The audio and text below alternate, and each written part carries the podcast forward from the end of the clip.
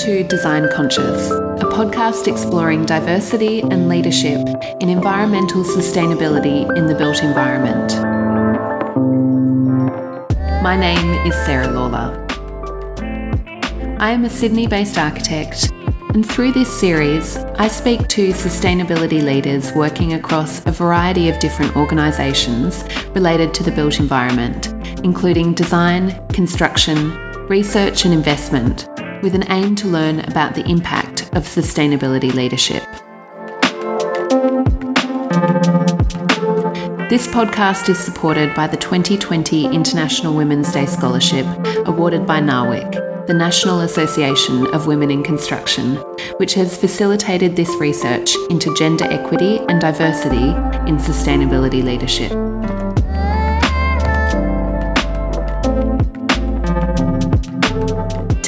Speaking with Claire Gallagher, Sustainability Manager at Built from their Sydney CBD office, so you may be able to hear the street sweepers go by in the background. Claire originally practiced as an architect in Auckland and London before spending several years at the New Zealand Green Building Council while working on reducing environmental impact on an array of projects from rural schools to earthquake damaged churches. Built, she has worked on projects including Barrack Place in Sydney and WorkSafe in Geelong, which are both recognised by the industry as market leading sustainable projects. Claire was recognised by the International Well Building Institute with a Leadership Recognition Award, and in our conversation today, we discuss leadership, designing for the end user, and looking at contractors as an enabling middle link in the chain rather than a roadblock at the end.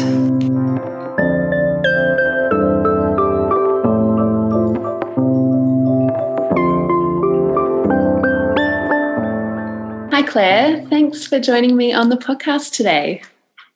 Great to be here. I thought I would start our conversation today by asking you a little bit about your journey so far. What led you to working in sustainability, and can you tell me a little bit a little bit about your career leading up to your current role? Yes, um, I think I've always had a bit of a lean towards sustainability. Um, I started, I studied architecture, and but I think before that, back at school, I was one of those like primary school students that hassled their parents about recycling, and um, it's been a, like something I've always felt um, a really deep uh, alignment with in terms of my values. So, um, in architecture, there was opportunity to get involved in that space, and um, in my first couple of first few offices I worked in, they had quite strong sustainability agendas. And that was, I guess, the first strong introduction um, to how the built environment was dealing with sustainability. I then, I guess, not every architecture office is like that, and started to feel like, okay, where can I have a, a even stronger impact? And that's when I moved to working at the New Zealand Green Building Council. So to me, that I'm from New Zealand, and that was the place where they were they were setting the parameters for what sustainability would look like in the built environment. Um, and I spent four years, just about four years there, um, and then I sort of got the the feeling like I'd actually really like to be back on the project side where the action happens, and um, I wasn't just looking at working for a contractor, I was thinking about places where I saw the decisions being made, and so um, so I was looking at roles working either in development or um, I also through um, a contact got in touch with Built, and that that idea of being on the contractor side started to really really excite me. That that was you know where you're on a site and you're going to be making the last decision effectively um, in the chain of all the decisions get that get made in a in a um, development.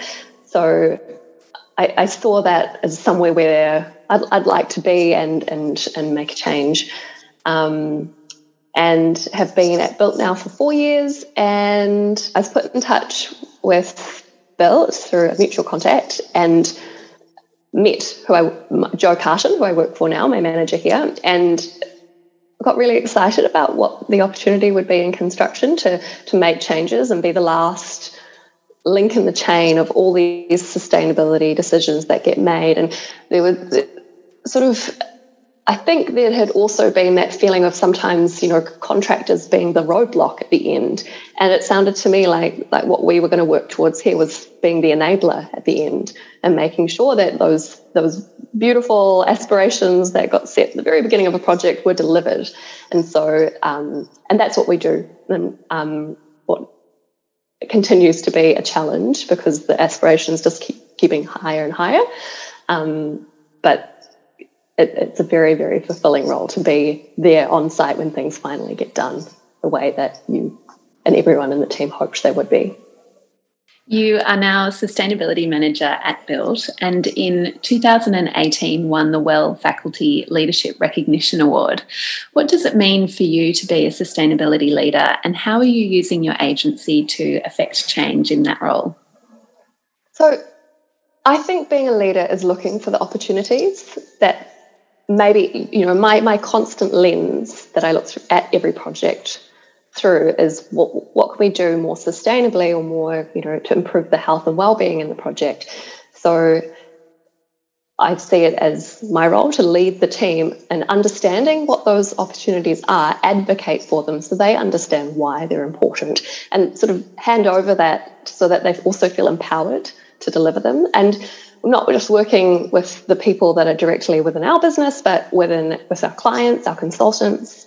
Um, the nice thing about sustainability is, is an extremely collaborative um, pursuit. You can't be sort of one party doing it by yourself. It involves so many. So we foster very. I think part of that leadership is also to foster those relationships um, that are very collaborative and um, we do a lot of sharing between not just um, with our consultants, other contractors, um, and and bring sort of a, a, good sense of knowledge and understanding and why we want to do these things on a project to the to the team, and I think make it easy as well. So there's a there can be a lot of um, I think there's quite a high step to entry sometimes with sustainability, like. It, there's maybe a bit of jargon people don't understand and technical terms and so just that first little bit of engagement can sometimes be a barrier. And so part of being um, in the leadership role i think is to take that away as well and show that you know maybe you're already partway there and we can take it further.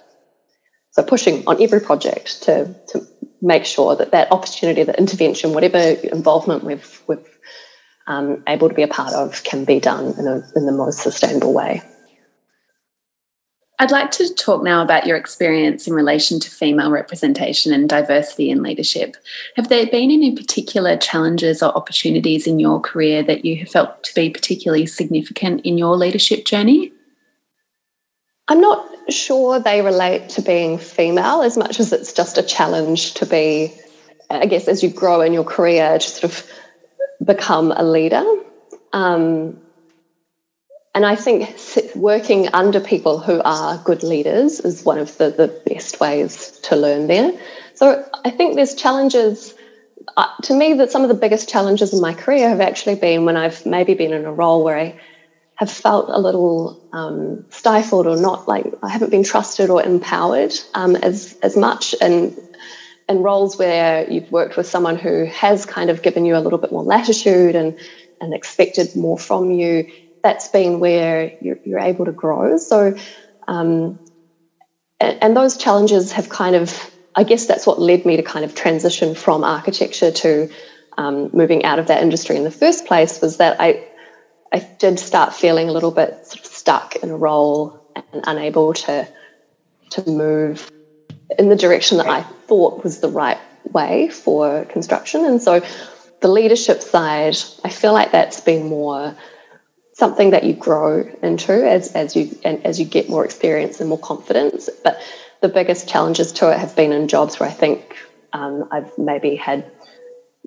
not not not been given um, as much empowerment, and that's sort of been a bit of a, a knock to my confidence. So um, I think those are the those are the challenges. And then when you're in a role where you do get a lot of opportunity and um, to, to, maybe talk or be in, in, new experiences, then you start to feel more confident yourself. in terms of female representation, I think I've worked under males and females, but I in sustainability there's been a lot of female leaders. So there's always been people to kind of look to and um, see in the very top roles in this industry, which I think is very, very helpful when you're sort of looking for maybe someone who might be you in 10 years or whatever it may be, that there, there are examples of females in those top roles. Absolutely. And I think um, that idea of having role models, but also just um, how you grow as a leader throughout your career is very relatable in the experiences that you've had so far. Looking at sustainability leadership more broadly, how do you think the construction industry is tracking? Are we doing enough as an industry, and where do you think that we can improve? I think, I mean, part of the attraction of moving to Australia for me when I was in New Zealand was that I saw so much leadership here. There are some big real estate investment trusts that are absolute world leaders in sustainability. And I also think there's really, really good adoption of new initiatives in Australia. So it was one of the biggest attractions. I sort of felt like I was in New Zealand, and there, yeah, there's there's things that they were that were going really really well there. But um, I sort of looked over the Tasman and thought there's some very um, exciting opportunities in terms of the sophistication and where the market's at here, um, with tools like NABERS having been in the market for so long. Um, really, really strong adoption of Green Star in the cities and the developments. In terms of where it needs to go, I guess it just has to be more inclusive. So it's I, I think that that top end premium end of the market is so good at, at going for the very best. And while, you know, there's, there's some sort of ability for that information to be shared and kind of start to filter through to the um, maybe less sophisticated end of the market, I think we need more action there to, to help um, may, maybe the bars to entry are too high and too, it's too technical. And, and maybe there's also just not enough recognition of some of the simpler things that are being done um, at, at that end. So I think inclusivity is something that is worth uh, the industry looking towards in the future. And what are some suggestions of the way that we could make the industry more inclusive to make sure that everyone is um, moving in that direction and able to implement these sustainability practices? I think the more, so education is one way, but that's quite formal. Sometimes it can be quite formal in terms of taking courses and things like that. I think the more that um, we talk about how to make buildings sustainable and what that means in kind of um, more common language and conversations, the less it becomes a, a premium end topic. There's perhaps still a bit of a hangover that green is more expensive and um, I don't think that's the case. There's lots and lots of materials now that, since you know they've been in the market for a really long time, and they're um, very accessible. So it's maybe more um, that education on how to make those choices and um, what are the sort of imperatives with sustainability that, that every level of construction can be engaging with and design. There's, there's been some very good studies done on what are the barriers to entering into sustainability um, for sort of B grade, say, and below buildings. And cost is always seen as one, but the other one is just that that that gap of it being like what what is it? And I, I don't know. It it's like this little jump of it just not being familiar and therefore slightly difficult and easy to say no to. So I think um, how we can bring more familiarity to the industry. And, and I think we can't underestimate how quickly that can happen. There's, you know, the, the big changes that have happened this year with regard to COVID and how we like have hand sanitizers everywhere now. And you can you can bring this stuff to the public and, and, make them more of a feature. I mean, another parallel might be asbestos, for instance. That's a completely toxic material. And you have to educate people about what is healthy and what isn't. And um, I think building materials can be a real black box, and there's a lot of a lot of materials that you know can cause all kinds of respiratory illnesses and headaches. And I still think that if there was more awareness around some of those um, issues, there might be a better um, public response to not using them or looking for alternatives. Um, and also just that, like maybe that, that whole wellness trend needs to be starting to think about our spaces that we inhabit a lot. We think a lot about the food that we eat and the fitness, and um, we're not perhaps as aware of the air that we breathe and how that is potentially the biggest impact of all in terms of our overall health and well-being. I don't think there's one way to get this in. I think it's lots of lots and lots and lots of different channels. And like, I mean, the Green Building Council of Australia have sort of always had that approach too. It's the the rate, advocate, and educate. Um, I think that might still be their their three bottom lines, but um, you have you have to be looking at it from a few different directions.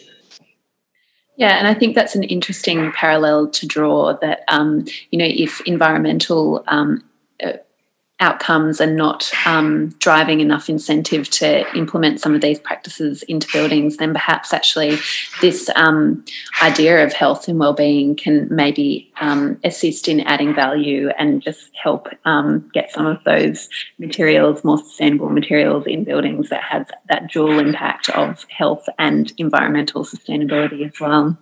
Mm. You are a member of the Responsible Construction Leadership Group, and um, I'm interested to hear your reflections on responsibility. You're now very much embedded in projects, collaborating with architects, consultants, contractors. Can you talk a little, little bit about the role that each party plays in affecting sustainable outcomes in the construction industry and projects? Yes. So, starting with, I guess, us at the end of the chain, I see it as our responsibility to to look at all the, as I said before, everything that's been set up by the consultants, the client, those goals and aspirations, and look for the pathway to deliver them without deteriorating them in any way. I actually, I said we're at the end, we're probably in the middle because we hand over and then the building's going to be run for the rest of its life. And there's a massive amount of of impact there. So I think between each phase, there needs to be really good um, education and handovers. So there's a um, like a concept of soft landings, which we sometimes use, which is about that kind of overlap and I guess yeah, soft landing. So you're kind of educating the people that are going to operate the building and working with them in that first year or maybe two years of operation to make sure they understand how those systems work and um, and, it, and it's sort of checking in to make sure it is going to be it, has been designed to be a high performance space. Is it is it going to be operated in that way?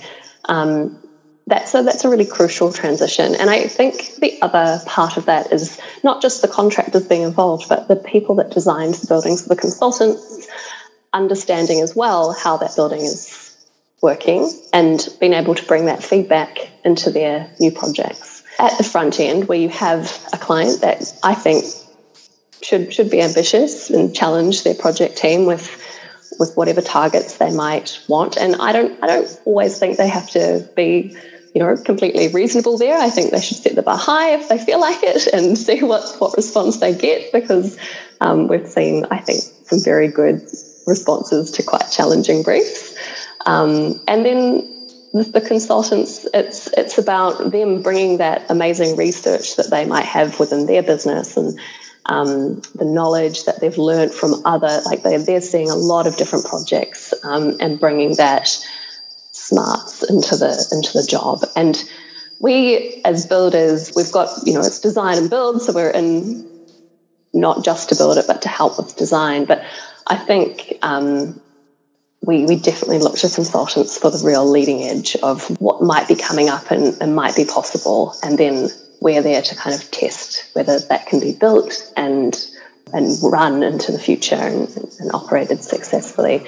Um, like I think there's every every single party in a in a building really has a big role to play in sustainability, and um, it's not something that just you know your your sustainability consultant can set up some matrix of what we're going to do and, and be left at that.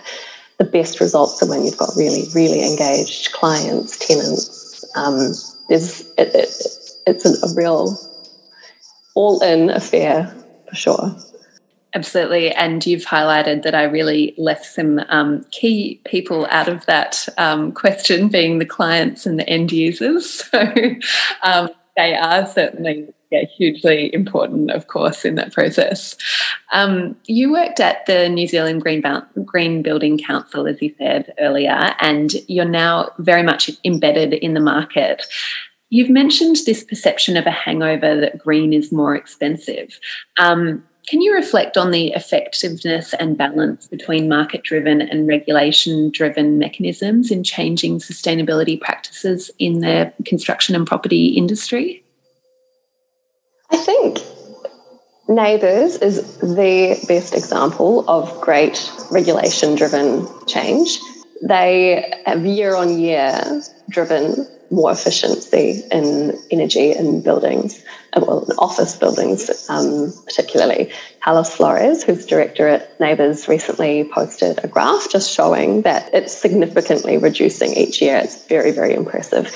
And what I think is really successful about NABERS is one, it, it's simple, it's cheap, it's got really not a barrier to entry. You can have a zero star NABERS rating, so you don't have to get to, to four to to have it. Um, but if you're asking your facilities manager to measure something each year and report on it, someone's going to look at it and wonder why that number is what it is and is it worse than last year is it better than last year like you can start to sort of think about something that um, might be able to improve in your building and maybe it was just one of those things if you're not looking at it you're not thinking about it, it it's like it doesn't exist because you can't see it. It's a power bill, and maybe there's this, I guess, acceptance that the power is what it is, um, and you've maybe done what you can. When if you're looking at your NABERS rating and you're at two star, and you're like, well, other buildings around me are getting four. Like, why are they? Why are they different? What have they got? There's also um, financial incentive there to to be better. So that is I think, the real success story of um, a good regulation driven market change.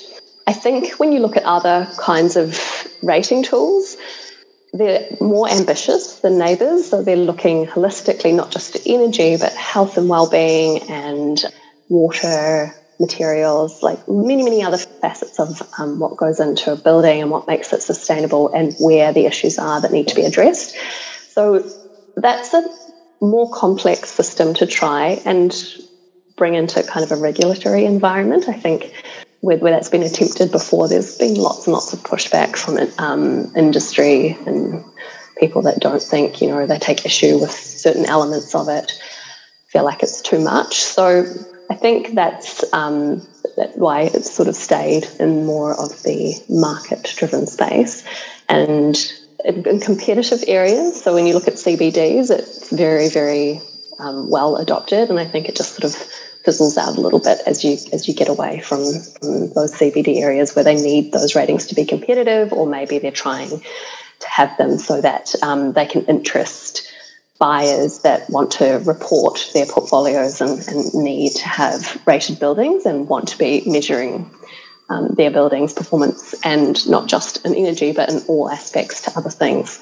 And I think that's where some of the market movements have shown to be very, very uh, impactful as well. So these sort of real estate investment trusts that are reporting into the global real estate sustainability benchmark or um, they're subscribing to the principles for responsible investment are very keenly interested in sustainability ratings because that's something they can report into those benchmarks. So that that sort of drives it from the, um, the when, you're developing a building, you're thinking who might want to buy it in the future, and you know I, I don't want to count myself out of anything by not being able to offer the, the potential buyer the, the ratings they want. So that I think that's quite a big driver. Um, and on the other hand, when you're going for a building that you're going to lease, then you also maybe want to, to hedge your bets there that you might have a tenant that wants um, sustainability ratings. And so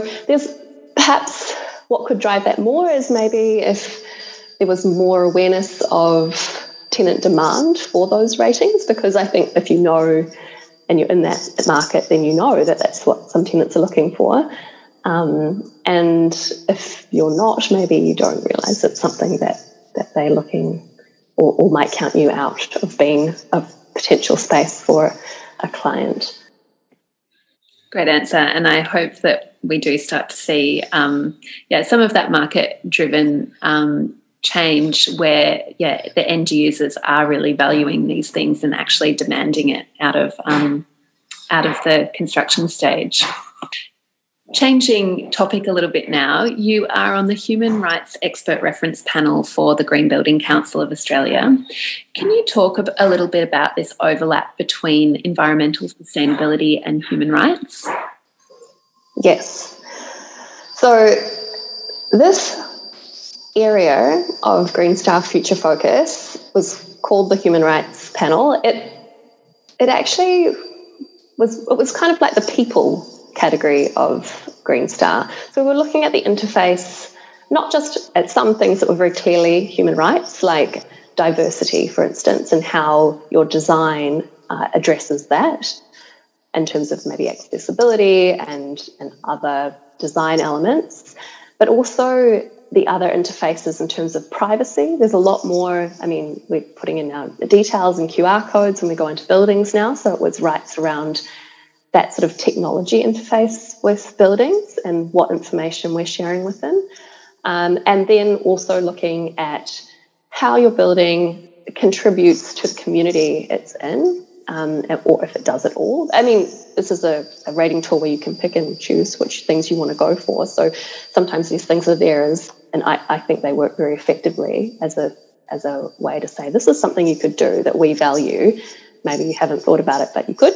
So, um, how you might think about how your building could, could become a more valued part of the community that it's in, and whether that's by treating the ground level differently, maybe more of a public space than a private space, and encouraging people to, to be there. Um, so it was it was looking at all of those different elements, and it's not out yet. It, um, I think they're hoping to release it by the end of this year, and I haven't seen the final version, so I'm quite ex- excited to see how that will look because in projects where, um, for an example, at Barrack Place in Sydney, which we recently worked on, that was an 80s building that got knocked down, and it was very much like this is a private building, and here is the, the closed up you know door that you can come in to if you work here. And what has been built there, and this is to the architect's credit, not mine, but they've built like big, beautiful carriageways that go through the space from one road to the other, and it's it's become a, like a, it's almost like it's always been there and it's a real part of the, the, the streetscape and community now. And, and, and, as a human right, I guess that's maybe it's a little tenuous thread, but like what, we, what we're thinking about is this is the city that the people are walking through and experiencing, and it should be a space where maybe you're building a big building for commercial profit, but you're giving a bit back because that's that, that makes the city nicer for everyone when you're not just walking past you know a big curtain wall of glazing but you're inviting like you know, here's some space here that you can come and sit or you can walk through and have some shade on a hot day um, or, or warmth on a storm and shelter. So um, it's it's a very nice part of the tool and it was a lot of the elements of it were things that were previously just in the green star communities tool because it was, I guess that was something that was addressing these things on a bigger scale. But every building can, you know, do a little bit towards that.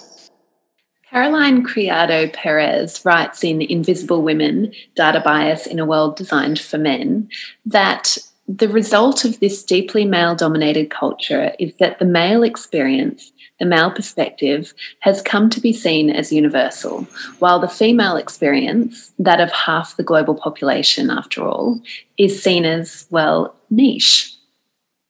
Invisible Women, the book, highlights the importance of female representation in developing a more inclusive world. Can you reflect on that nexus between gender equity and environmental sustainability? It's a very good book, and I think worthwhile for anybody working in any kind of design space to read because I think it's not just like she's written it from the point of view of where women are missing. I think there's many, many, many kinds of people we miss when we design. And that's important if we're designing whatever it is for those people. So, one of the massive takeaways, probably two takeaways from that book. The first one is to think about who is the end user and what we're doing, and do we understand what their point of view might be. And I think about a parallel to this, and when we build a building, as as con- contractors, we absolutely relish the opportunity to be involved early because we have a bias and we know how things are to build. And if we can be involved right, right, right, right, right, right up front, then there's issues that we think we could, you know, help solve if we were there.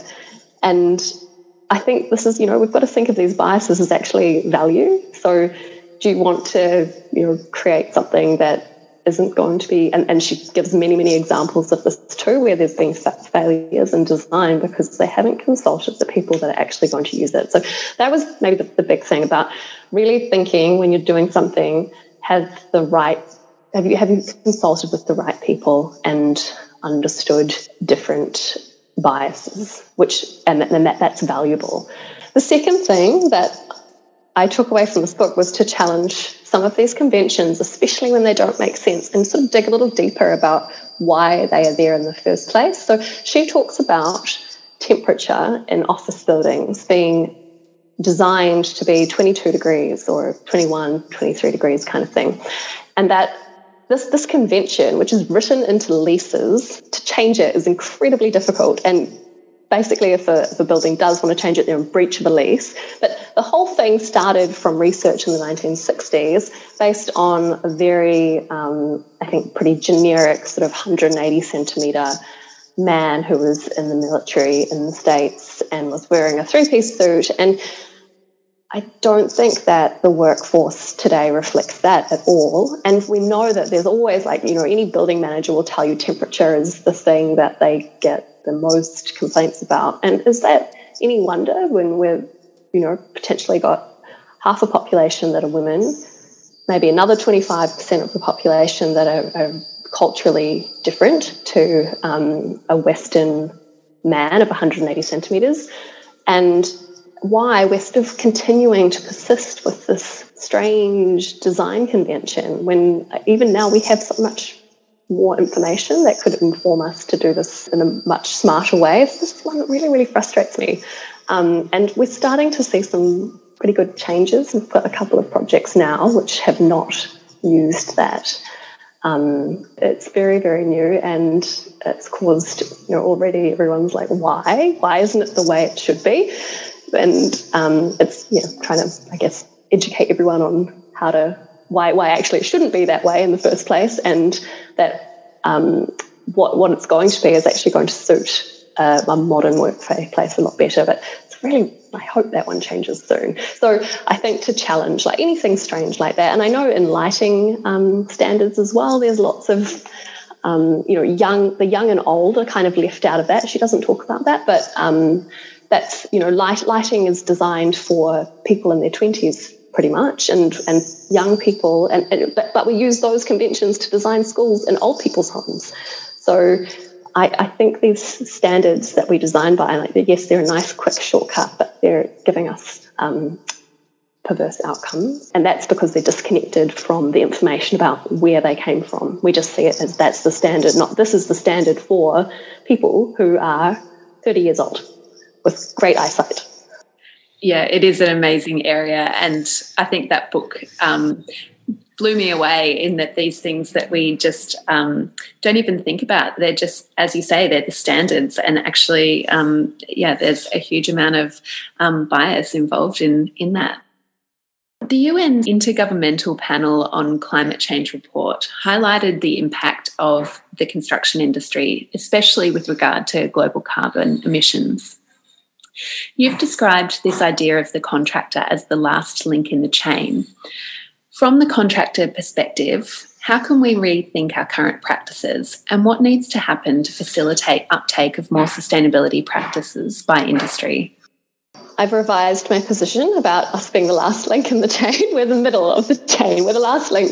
We're, very important because what we do is the last thing that gets physically done to the building to enable it to be a, a good building. But with this particular statistic, we're talking about the whole of the building life. And so it's critically important that we are ensuring that buildings are operated efficiently. But from our contractor point of view, we, we look at a couple of things. Like in the early stages of a project, we're, we're starting to look at things like um, if, if the design team haven't already and there's gas coming to the project, can we can we get rid of that and have a 100% electric building and that then forward a label um, all 100% renewable energy to be supplied and have a fossil free project. Um, we are also looking at embodied carbon in construction, so undertaking life cycle assessments to look at the whole amount of carbon over the whole lifetime of the building, but then just narrowing our focus down to um, what we call cradle to completed construction.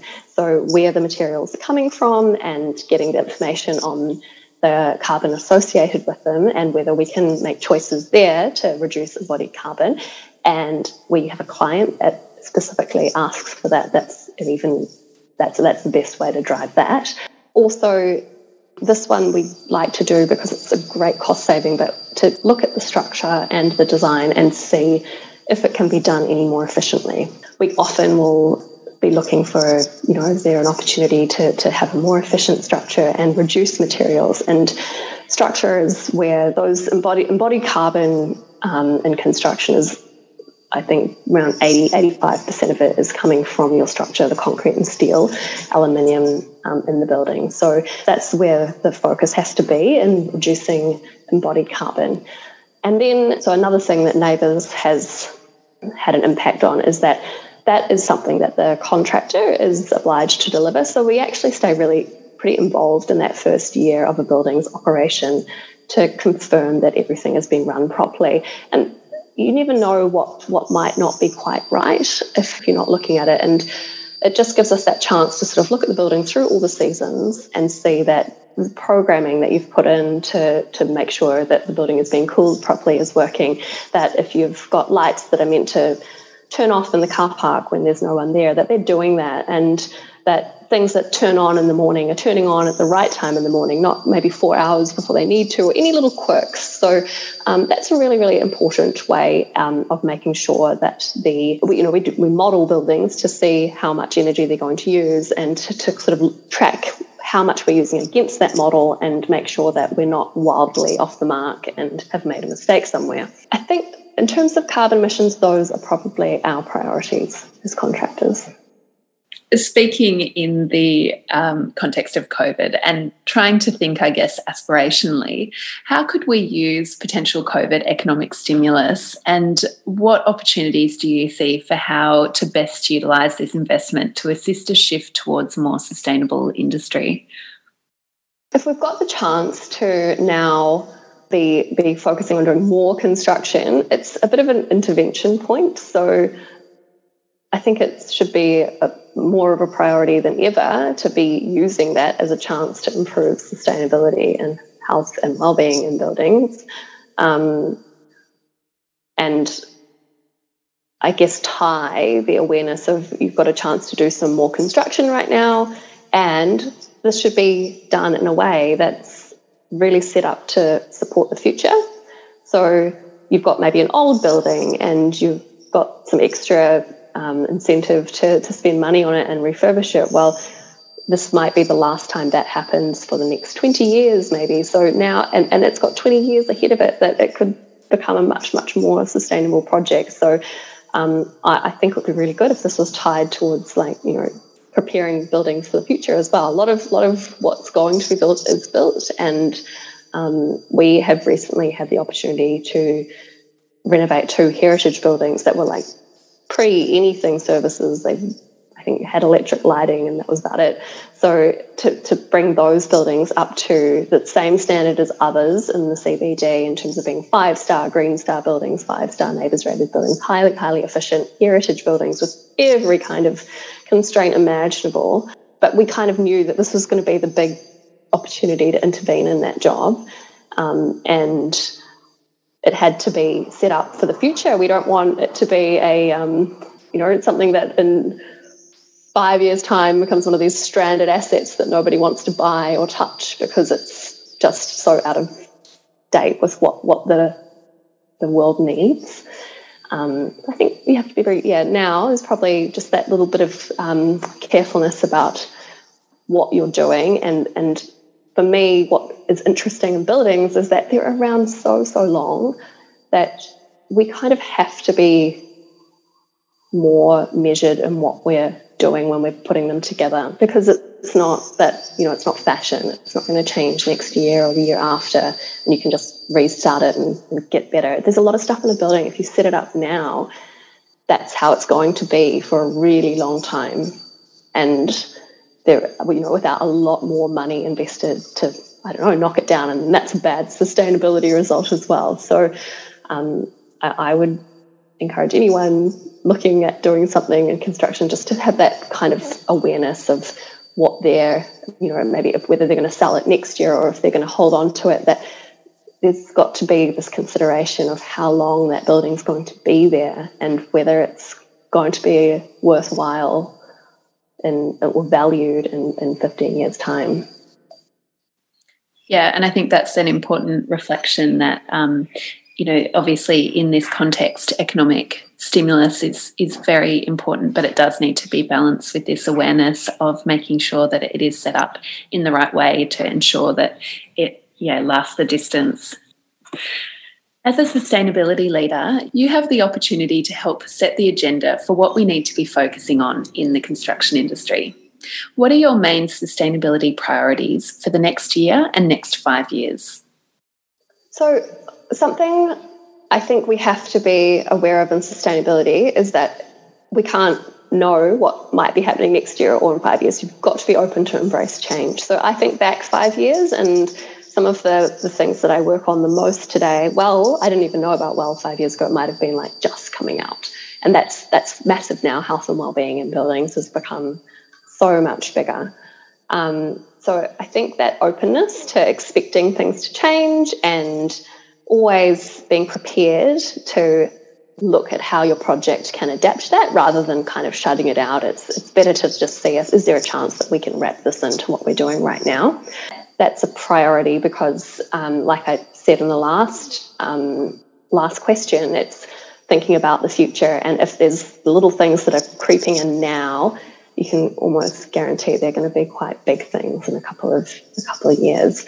I think one way to to make sure that you're being a part and, and, able to bring these things into your building is to really participate in um, the conversation. So at Built, I'm part of four people in our sustainability team, and we are always looking to connect with the other businesses and the Green Building Council and International Well Building Institute about what they're up to and, and connecting and finding out where they see sustainability moving because that way we're, we're, closer to the change as well. And it becomes you know something that we can bring into what we're working on without it being you know a big shock when suddenly the standards change. So that's another area that we like to stay really really close to. And i think the inclusivity side of things is important too. So when I was in New Zealand, we used to work um, at the Green Building Council there a lot on really small schools, and they were very low budget projects, but it always felt like they were quite important to be getting that sustainability design and um, and operations into. I guess that was something that was quite a focus for the organisation, and I would like to see more of that as well. So maybe just where there there are spaces that and kinds of sectors that aren't perhaps as engaged in sustainability formally to, to think about how they can really be looking at rating tools like Green Star and maybe um, well as well, because I think they'd get a lot of value out of using them. And I know, like, Well, for instance, have all sorts of uh, incentives and discounts for those kind like, you know, any kind of government project or, or educational project because they also see that as a, as a need. It's something that's been achieving these rating tools has for a long time been really, you know, premium end real estate. And we need to actually focus on some of the other sectors. It isn't just going to happen. Yeah, I think there's some great ideas there. And I really hope that that happens, that we see um, that uptake more in places, sectors like education. Circling back to the theme of female representation in environmental leadership, do you have any advice to those who are striving to make a difference in the field?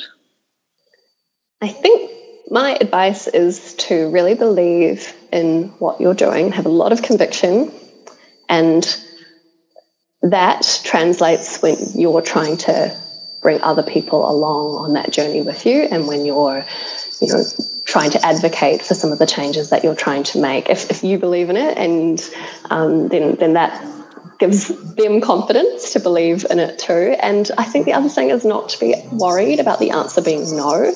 Um, that's something I've certainly seen a lot of from my boss. He just shoots ideas out there and um, doesn't doesn't mind if the answer is no. It's about just bringing bringing it up all the time, keeping it on the table, and so that's something I don't worry about now. I just put the idea on the table. If the answer is no, that's fine. It's brought brought people's awareness to it and it might be considered down the line and it might not be so so foreign next time they hear it so i think it's it's worthwhile Finally, I'd like to end on a question about inspiration.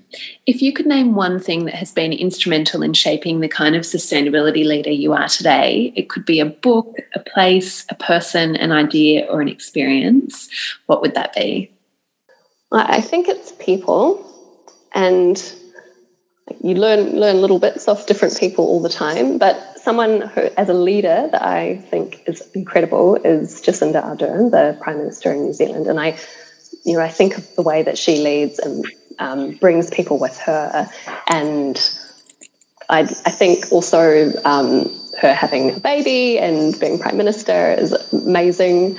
So I think as, as in terms of someone who really inspires me and I think has an amazing and also quite different leadership style, she she would be a big inspiration for me. I'm so glad you said Jacinda Ardern. That's she really is an inspiration. Claire, that has been such an interesting and varied discussion. Thank you so much for joining me today and for being so generous with your time.